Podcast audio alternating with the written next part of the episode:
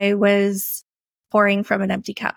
And so today, things like giving my husband space so that he can make dinner and I can receive that and not feel guilty for resting on the couch while he does that, not feeling like I have to jump up and help. Or mm. um, if I receive, you know, um, some space, some margin in my schedule, not feeling like I need to fill that with something productive, uh, a consultation or a networking meeting or something, right? Like I can just receive what that feels like. And um, it is giving me so much joy just to like see like what comes with that. When I'm receiving and my husband's doing that thing, he feels good. He feels, you know, uh, validated, like his skills are, you know, adequate. And, and then my kids come and cozy up with me on the couch. And then I get to receive even more of their like just wanting to hang out with me. This is the Finding Joy After Burnout podcast, a podcast for therapists and mental health professionals. Together, we unravel burnout and find our road back to joy. Here's your host, Dr. Jen Blanchette.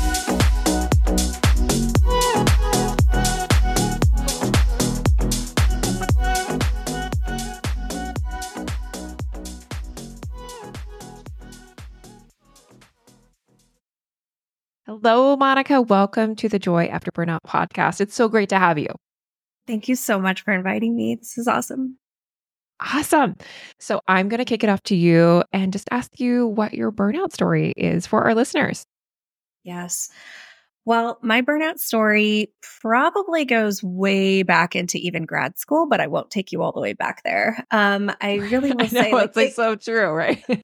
like, where does it even begin really with us? See it? Yeah, we're sort of pulling the thread all the way back there.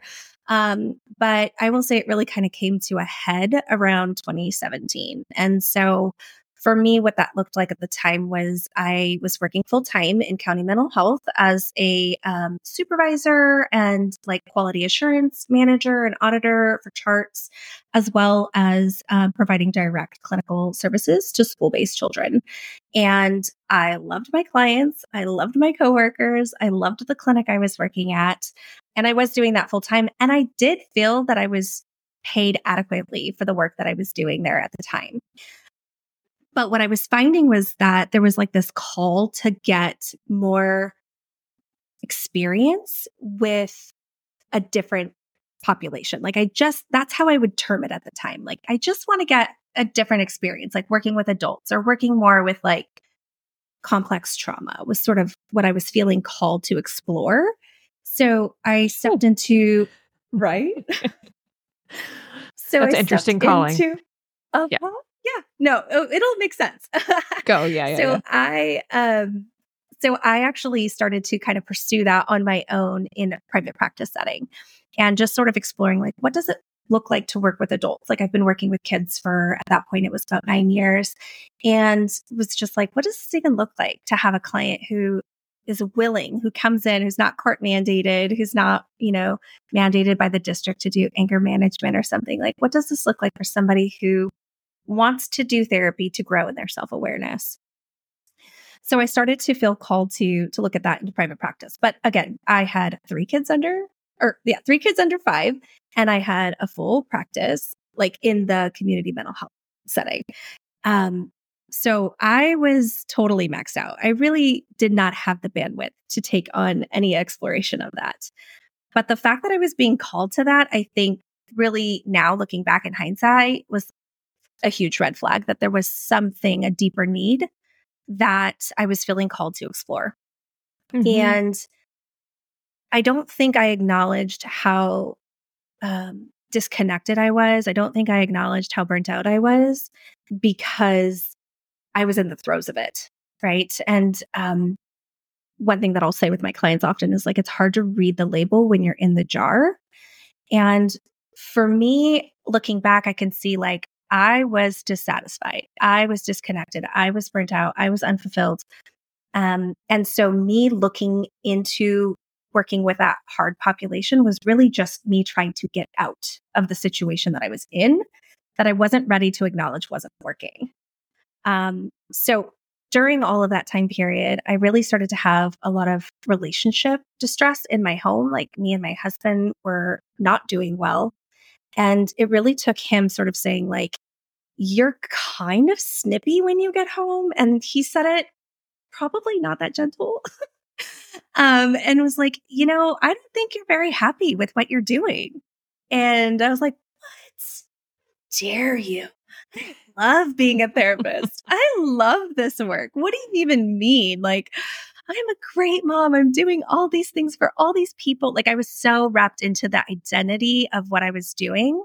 Yeah. That I couldn't even see that I was sort of like acting as a martyr almost, right? Like, mm. I was quite literally lighting myself on fire to keep the clinic running, to keep my caseload going, to help now these people in private practice. Like I was forming a like way of self-soothing myself, like being really needed, being really helpful.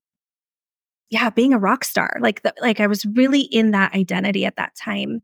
And I needed that for whatever reason. But it took my husband calling me out on it to realize like, oh shoot, I am doing this. And it's it's hurting me and it's not ideal for me and it's totally burning me out.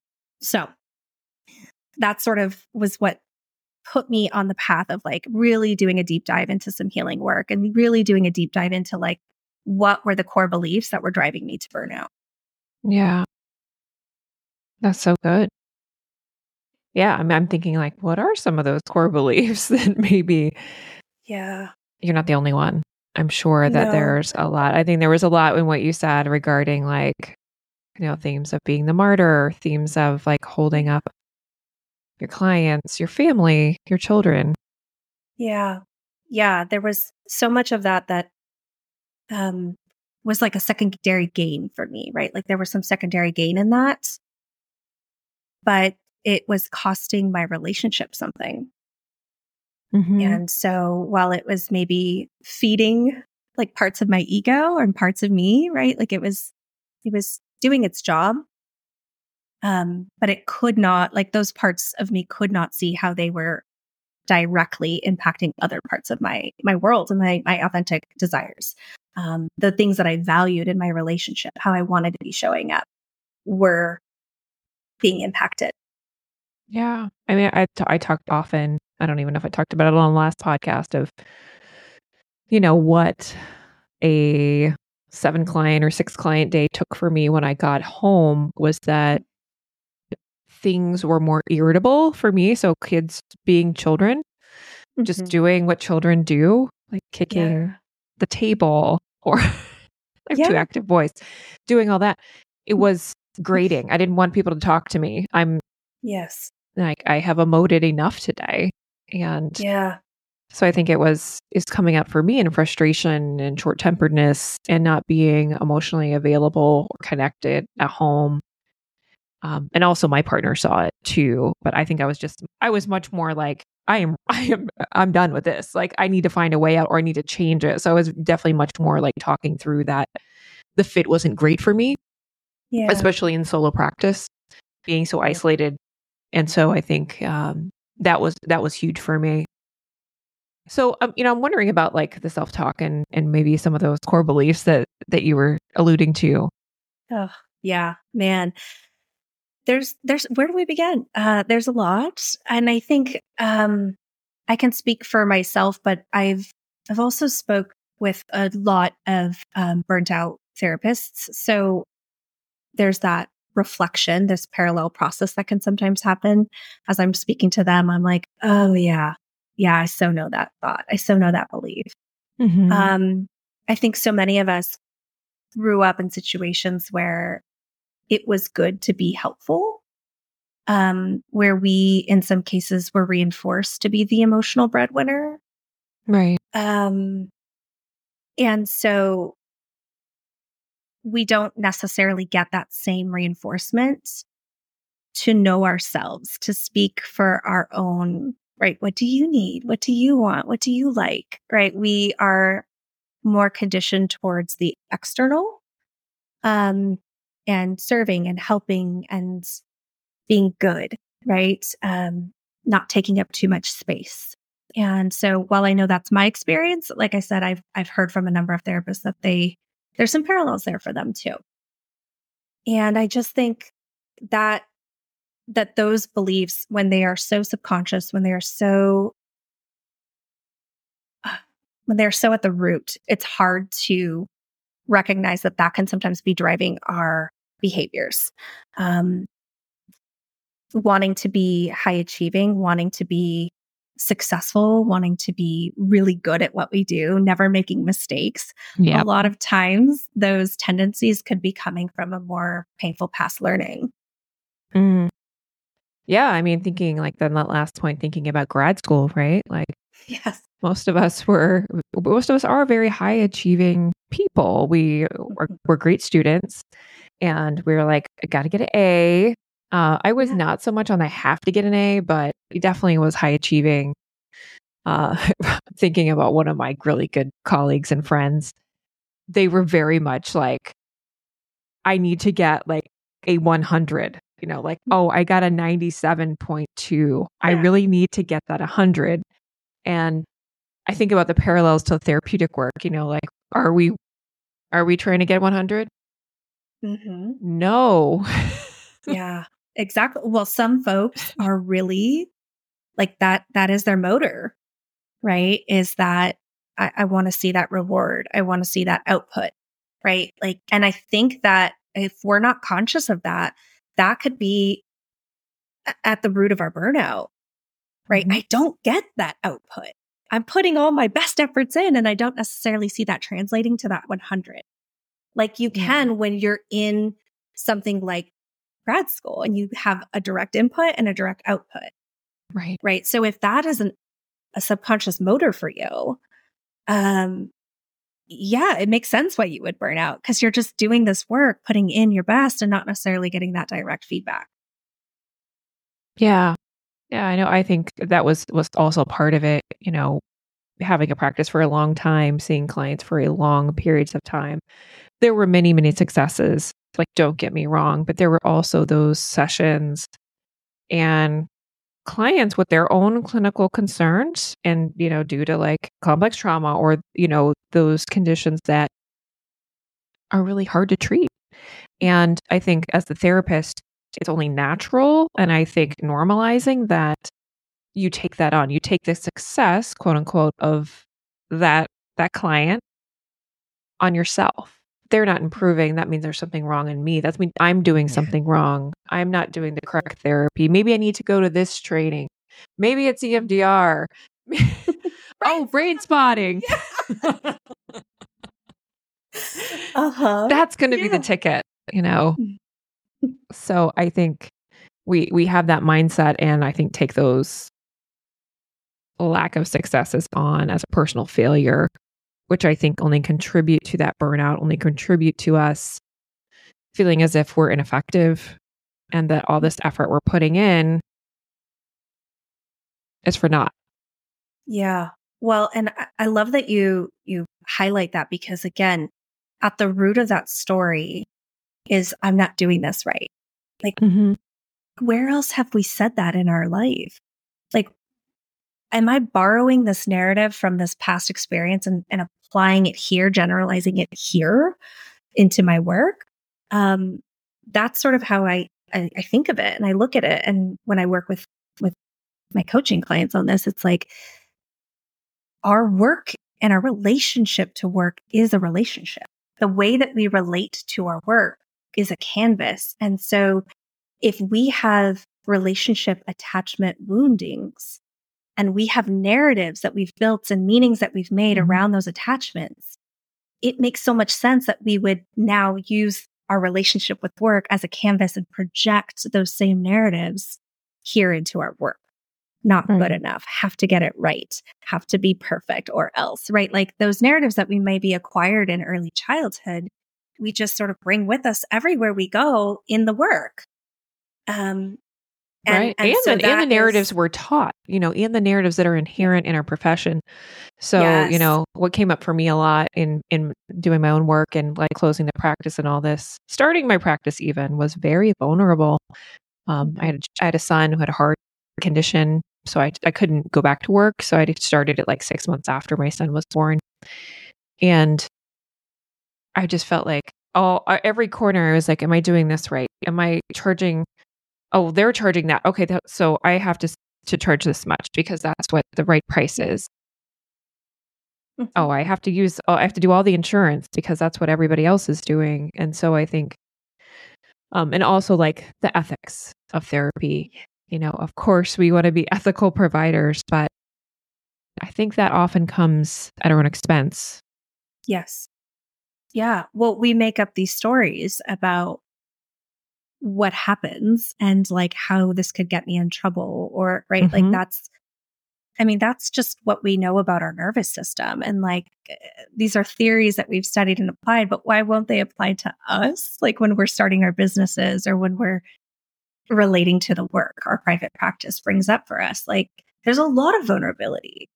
Um, so of course our nervous system is going to have a reaction to that. Is this safe? Is this unsafe? Is this a threat? If I do it this way, am I going to die? Right? Like those are the questions of the nervous system. Mm-hmm. And so when we can acknowledge or attune to our dysregulation, I think we can mobilize a little bit more like comfortably and in our alignment without this like dark cloud of threat and doom and ethics and all this stuff over us, yeah. right? There's this more internal permission. I can trust myself to make the right choice. I can move forward with this decision. This is the right decision for me, right? Like attuning to our own self and what we need opens up that nervous system to move forward. Yeah. Yeah, and I it, I think it requires that like that deeper work within yourself, doing your own therapy, yeah, working so, through your own own nervous system. Because I think we're, we're constantly, you know, hearing these voices, and usually there's like one therapist or two therapists in the back of our minds. It's like, oh, you're one of those therapists that's not using insurance, huh? Oh, mm-hmm, okay. Mm-hmm. Isn't it our ethical imperative to you to bill insurance? Right, right, to be accessible to everyone. I'm like, does everyone have insurance? Uh, does everyone have the same insurance? Like, doesn't that mean at some point, even in my being accessible, I'm unaccessible to someone else? Like, mm-hmm. the narratives. The narratives. But it's it's part of it. I mean, it's part of what I yes. hear all the time. It's so real. Yeah, it is. And I think again, like you said, that when we're doing our deeper healing work, we can own our stories and we can separate it out a little bit more from other stories. Right. And, and so I can see myself a little bit more clearly when I'm differentiated from all the like, oh no, how do we all do this? We're all sort of in this dysregulated state of like, ah, post COVID, private practice, raising fees. Can we do this? Like, like all of this noise, right? It's easy to get sucked into that if we're not, you know, in our grounded embodied self. Yeah. Totally. Totally.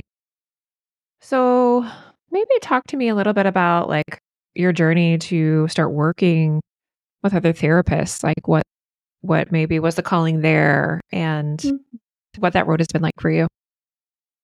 Yeah. Um well, so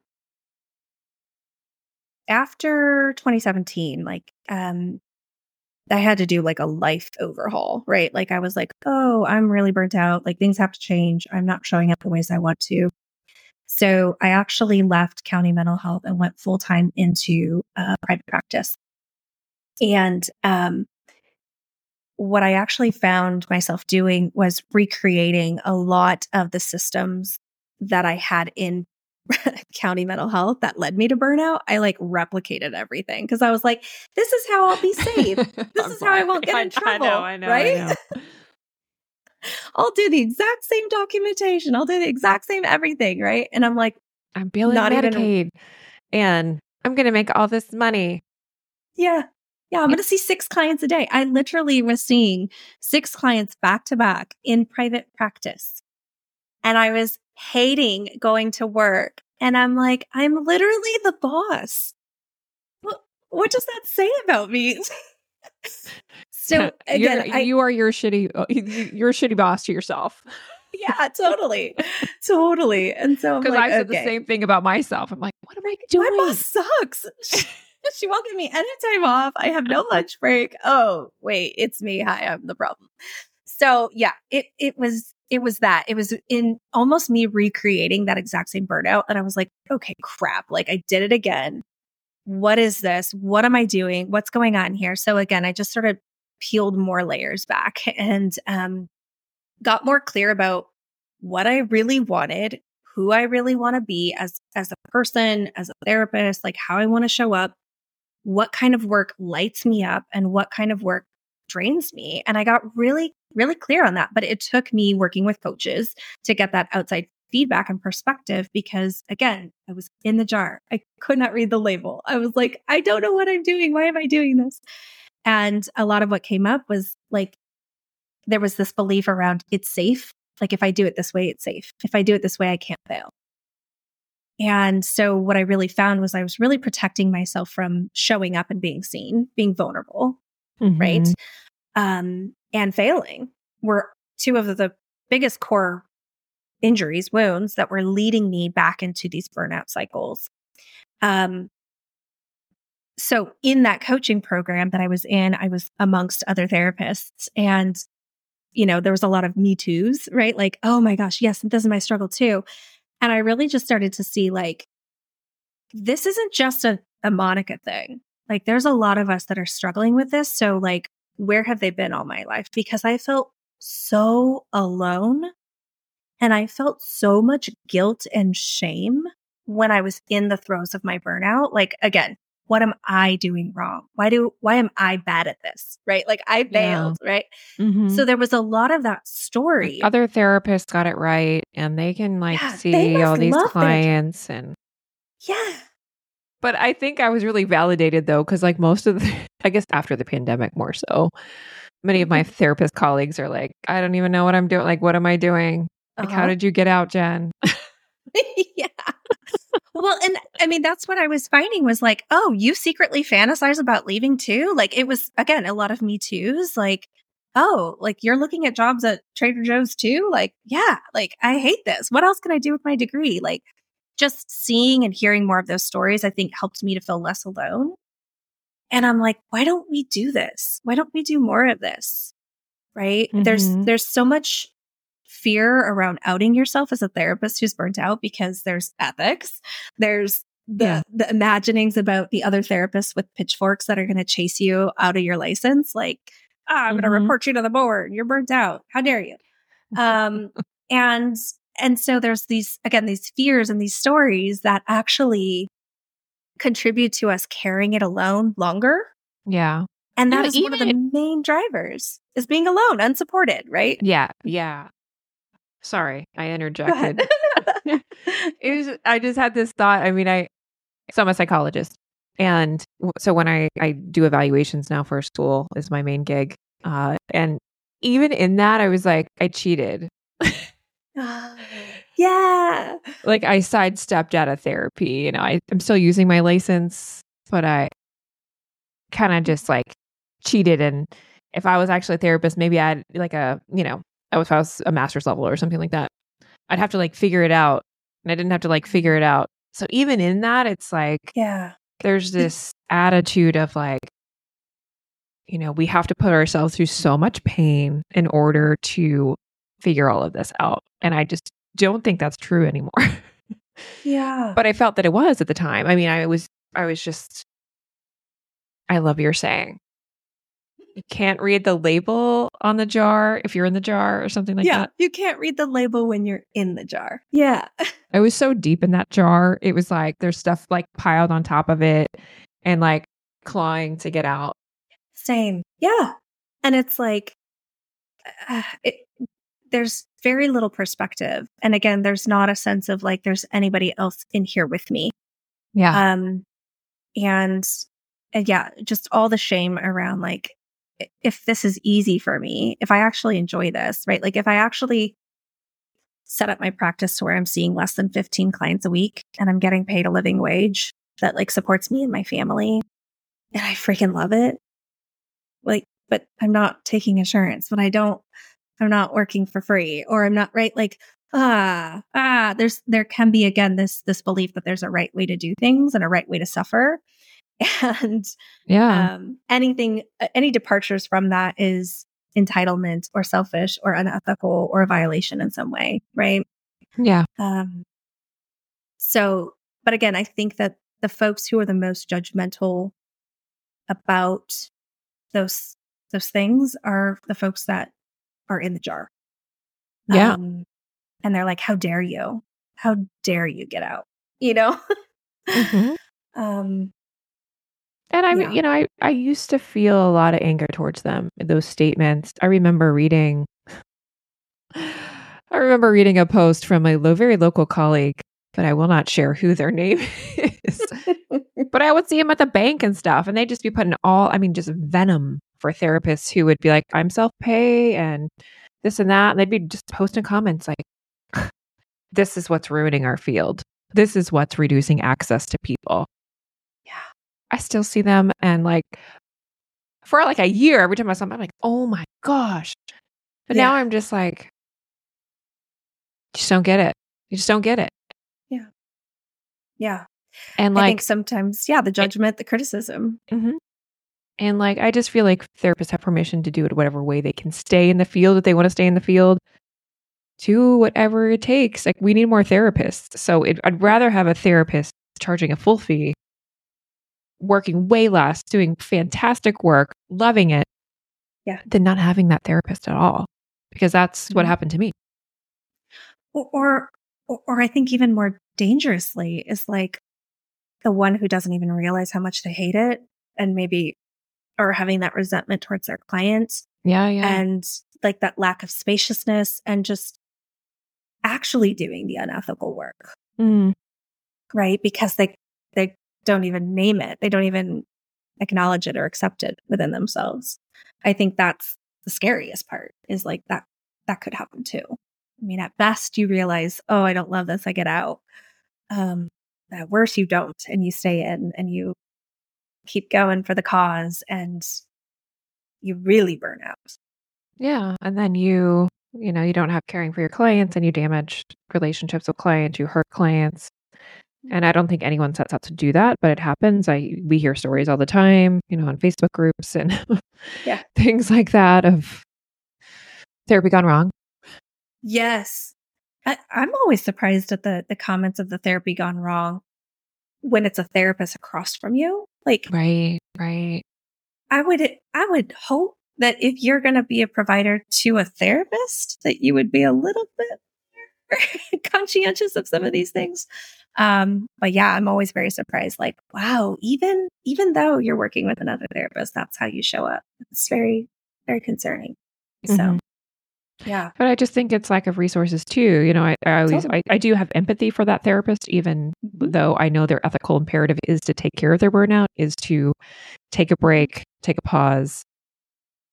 But I also feel like those systemic barriers for therapists to do that, you know, that it can it can feel like there's no one else in the jar with me, like you say. There's there's no room or space for me to take a break because I have to work. I have to see this many mm-hmm. clients to like make ends meet. Yeah. So I also see like the larger societal problems that are set up for therapists that have to make these difficult choices. And mm-hmm. I hate that. I hate that for them. That's why I hope like I'd love for there to be like therapist unions. I mean, that's like Yeah. that would be a dream right. Yes. where we think- are. yeah. I mean, would it be so bold to say that we could charge as much as a medical doctor for insurance? Yeah. Yeah. What our, our services are, I believe, equal to what we receive for a, a medical treatment. We won't get even started on dentists and what they charge. Okay. I know. Well, but I'm just like the the even the amount of time and consideration and thoughts, energy, right? Like that I get from a primary care physician when I come in and I'm out within, you know, 15, 20 minutes talking to the provider versus what I do in the chair with my therapy clients, right? Like that's so much more in depth. There's so much more connection and, and resources that that takes. Um, I'm like, man, if we could get paid for what they get paid, you know, wow, even a chiropractor, man, you know, that's good work. So yeah, I'm with you on that. Yeah. I mean, I think one of my, um, when I raised my fees, I think one of my mantras was like, um I listened oh, why can't I remember? Oh, Tiffany McLean podcast. I don't think she does the podcast anymore, but I listened to like the whole like all of the her podcast about raising fees. And Yeah. even though it didn't work for me because I think I was just like way burned out and I was like, that was one of my solutions. I was like, I'm gonna raise my fee. That's gonna be Yeah. one of my solutions. I was just like so far Yeah. down the road at that point. But I think one of my things was like, you know, what is your dentist? Your dentist doesn't care about charging you. You know, they're just going to send that bill, and it's not even a thing we think about. Or for some reason, we have internalized that therapists aren't supposed to earn money, aren't supposed to charge Yeah. this type of fee. So Mhm. that was one of my mantras when I was kind of on that path of of fee raising and all that. Yeah. Well, again, there's um the money as a canvas, right? And and it's like the relationship we have with money and the relationship that that we have with with our work and what we believe it's worth, uh, um, the value of our services that we provide, right? It it should be a basic um something that's accessible to everyone, right? Like it should be that this this need that folks have for mental health support should be accessible to everyone. Truly. And yet, who who falls for that, right? Like who which therapist is going to go and and be the one that's the only one that's doing that, right? Like that's not sustainable. That's not possible for for a provider to to to offer that. That should be a systemic thing Yeah. right? That has to be set up in in a different way. And so really if if I am going to be the provider who doesn't, you know, that takes all the insurances, that doesn't charge cancellation fees, that sees clients nights, weekends, all throughout the day, whenever my clients are available for it. Like if I'm just going to be super accessible, the one that's going to suffer there is going to be me Mm-hmm. because my needs aren't going to be met. I'm not going to take up, I'm not going to expand and take up the space and say, here's what I need, right? I'm just going to be accessible. And um, it's like a sponge that's soaked up and never gets wrung out. Yeah. I think it's, you know, part of that human giver syndrome that women many times fall into, you know, Mhm. where the mothers were the caretakers, where the therapists most often, our profession is female identifying dominated. Yep. And so we tend to care, we tend to give to our own detri- detriment until we can't. Yeah. And we collude with that. That identity is inherent. Yeah. Like I give, I give. That's what I do. I do. That. Oh yeah, I'm a therapist. That's what I do. Yeah. And so, yeah, it, it's sort of a, an act of rebellion to say, like, no, I'm going to have some boundary here. I'm going to ask for a need here. I'm going to, I'm going to give and I'm going to love giving, but I'm also going to be able to receive. Um, that, that goes directly against those, those beliefs. Right. And so it is somewhat of an act of rebellion to, to choose to show up other in a different way than that. Yeah. I agree. It's so crazy. awesome. So tell me a little bit about. So you're still practicing. Mm-hmm. Yes. I, What would you say to a mm-hmm. therapist who wants to continue their practice but is feeling like I can't do any more one to one? I don't know how to change this, but I really feel the drive to continue to stay a therapist. yeah. Those those folks are my people. The ones who have this passion to do what they're doing but they are feeling like it's completely unsustainable that they don't know how to show up in a different way. Um, what i would say to those folks is um, you can heal from this. Uh, it may not be an overnight fix right it's oftentimes not um, but when we can get to the root of what is driving you to those patterns and those tendencies, it's possible you can heal from it.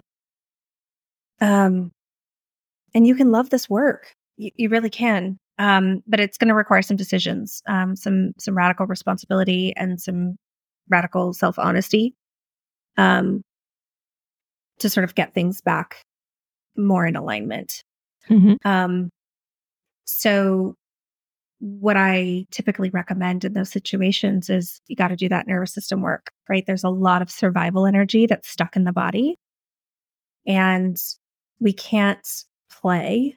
We can't um, be curious or creative. We can't conceptualize like what could it look like? We can't really dream it up when we're Yeah. in a state of survival, right? So first things first is we have to regulate that nervous system and get things a little bit more in order there. And once things are a little bit more regulated, then you can play. You can say, what what do I like to do? How would it feel if I had a four day work week? How would it feel if I only saw three clients a day?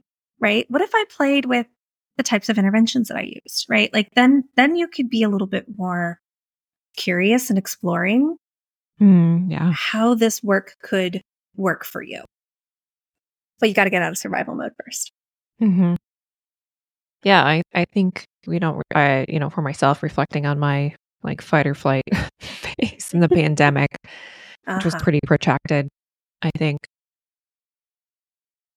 I was trying to lean into that curiosity that where can I take my practice while in fight or flight? And so I wanted to make all these changes, but that was driven from fear. It was driven from my sympathetic nervous system. Yes. So if it's coming from that place, it's coming from like, I'm gripping this practice so tight and it needs to work. Like I remember actually I launched a online program, Yeah. like based, and it was a really great idea. And I had a podcast and all that. And I, um, I was like, this is the thing that's going to like free me Yeah. from this. Totally. But I think I was gripping it so tight and wanted that to be the answer. And it wasn't the answer. The answer was that I had to start with regulating my nervous system. And I was, but I wasn't. And it didn't happen until I started really peeling back. So I really talked to people about what can we take away first? Yeah. you are overwhelmed. yes. There is too much going on, right? Yeah. We cannot add to dysregulation. We will get more dysregulation, actually. Exactly. Exactly. That is, and, again, your story is very similar to mine, right? Like I, something had to change. And so I went and I did more, right? Like, Y- yeah, of course.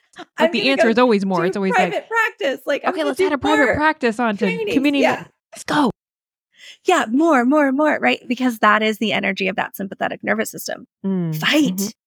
you know, claw your way to the top of the jar, right? Like it's Mhm. just that same fear based energy of like, this That's what isn't working, tells but how to, got to, to get. Yeah. Totally. it- but it's the antithesis of therapeutic work. Yeah. and, and healing. Right. And healing. We don't go hard and fast in healing. We it's slow.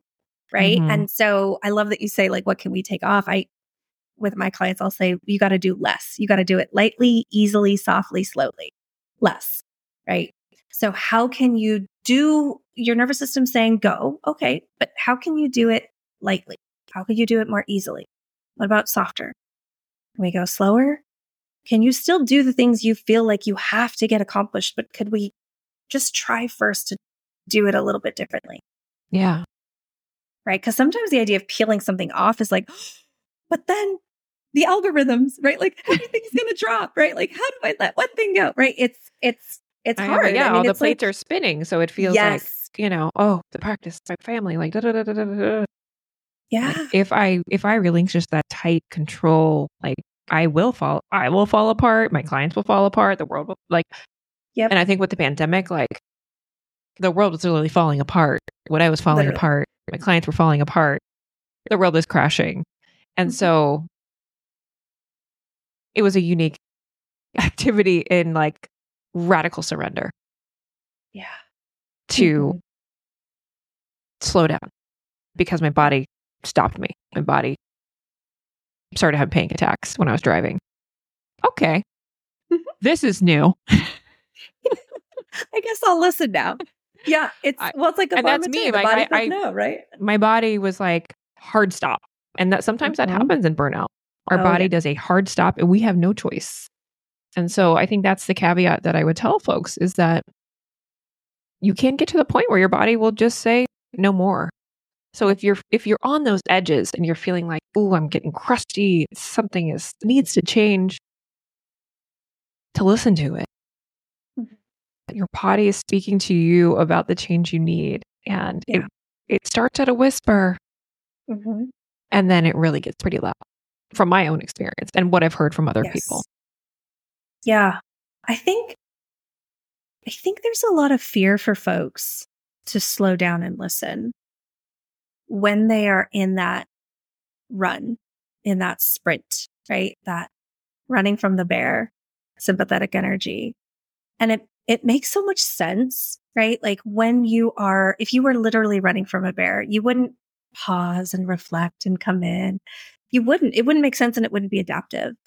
Um and yet that's what's needed. And Mhm. so But what, What the bear love about- does, you know, what the bear does after that sprint, after that run, or let's think of like prey, you know, if they yeah. if they get away, then they discharge that energy. So they'll do an action where like if I I don't know if it's like a, a classic trauma video where like the animal kind of like flails its its legs and kind of discharges and, and then has that parasympathetic release. Mhm. So if we're not letting our nervous system have the natural rise and fall that it needs, then we stay in sympathetic. We stay Stay stuck. Yep. Totally. And so while I again I have so much empathy for the folks who are like, I can't slow down. I can't, you know, it's like I can't stop. Like when- I'm like too far down the mountain, like I'm running full speed, like I can't slow this train down. Um again, you're right. It starts with a whisper. And sometimes the ways that we can just start coming back in to that connection and ability to listen to our, our nervous system and our body is just the simple things. Like when your stomach growls and it tells you it's hungry, you eat a snack. When you feel like you're thirsty, you let yourself get a drink instead mm-hmm. of waiting, holding. I'm going to finish this note really fast and then I'll go get something to eat. Like, what Or- if we just, oh, good. pee when you need to pee. Yeah, please. if you don't have time to pee in between your client, my dear one, please, please change something there. Yeah, that's, but that's literally what I mean. Like, Yeah. those are the simple ways that we can start listening. And maybe it doesn't feel like a full, like 20 minute embodied meditation or yoga practice. Like, I hear you. Like, for the, the, People in your audience who are like, I don't have time to do one more thing. I can't listen to myself. I can't journal. I don't have any more room. I hear you I don't want to use my skills. yeah, they, these don't think these things don't work for me, you know? Um, okay. But could it start with that one thing? Could it start with, I'm thirsty, I'm gonna take a drink. I'm tired, I'm gonna rest. I have to use the restroom. I go now. I don't wait. I don't ask, I don't ask my body to keep holding and squeezing and waiting. I just listen, right? Then your body will start to trust you that you are in alignment with it, right? That you care, that you're listening. And then it will start to give you more information and feedback about your experience. Um, and, and you can start to, you know, create some plans from there. But Yeah. that's one of the tips I give it. Like, absolutely, you have to listen to your body, but like, it doesn't have to be this long, drawn out meditation or spa day or vacation. Like, it's actually those really simple, unsexy coping skills, those simple things that have a huge payout. Yes, one hundred percent.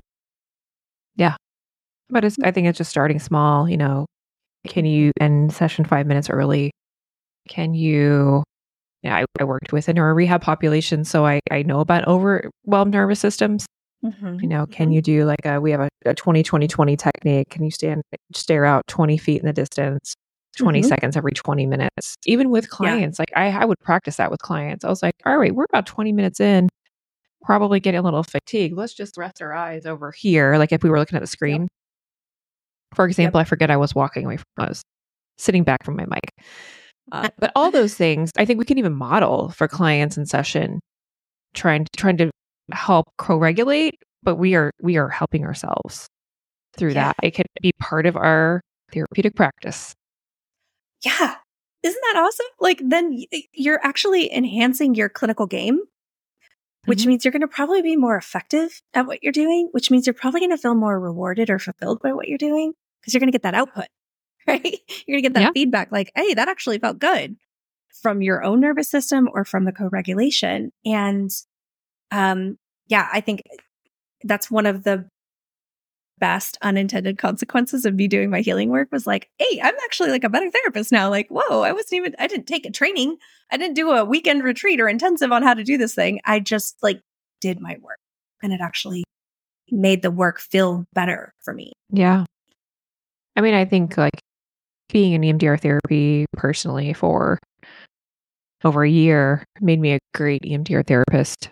And mm-hmm. actually, I have one EMDR case right now, which is a new thing. I'm going to probably do a whole podcast on just doing one therapy case where I'm contracting with right now. It's kind of cool. I'm like enjoying like a little bit of that, bringing that back into what I do. I'm not starting a practice though. Don't worry. not sprinting right back into it. Yeah. No, no, no, no. Mm-hmm. We're just dipping our toe in. We're just going to see how it is. Just had session one this week. So, so it's interesting, I think. So we are rounding the corner on the, on the end of this podcast episode. So, Monica, I will ask you before we close, how are you finding joy? Oh, I am finding joy in receiving. And gosh, Monica from 2017 would be like, what does that even mean? Um, I was a giver. I was pouring from an empty cup. And so today, things like giving my husband space so that he can make dinner and I can receive that and not feel guilty for resting on the couch while he does that, not feeling like I have to jump up and help.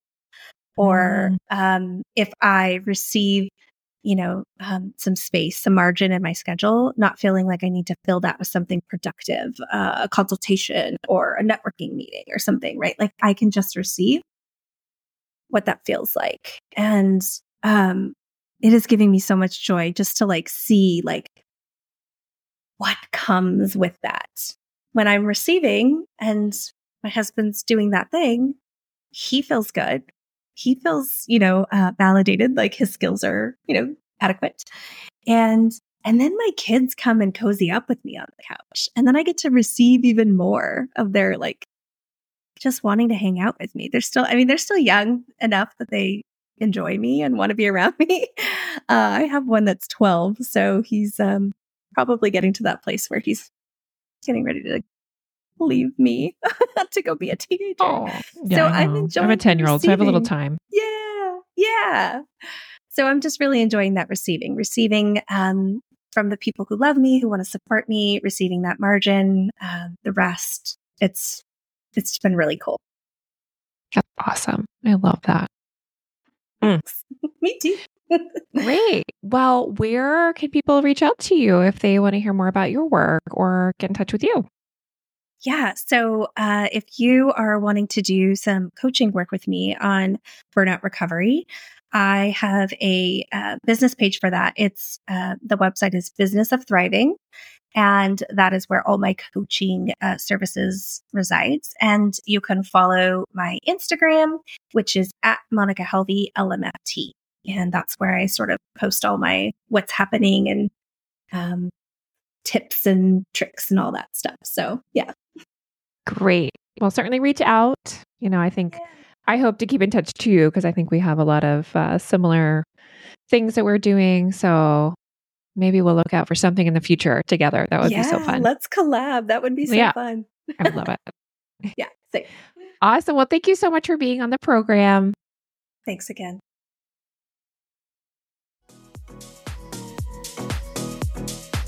Thank you for listening to the Joy After Burnout podcast. Be the first to hear new episodes by following the podcast in your podcast player. This is an informational podcast only. Any information expressed by the host or guest is not a substitute for legal, medical, or financial advice.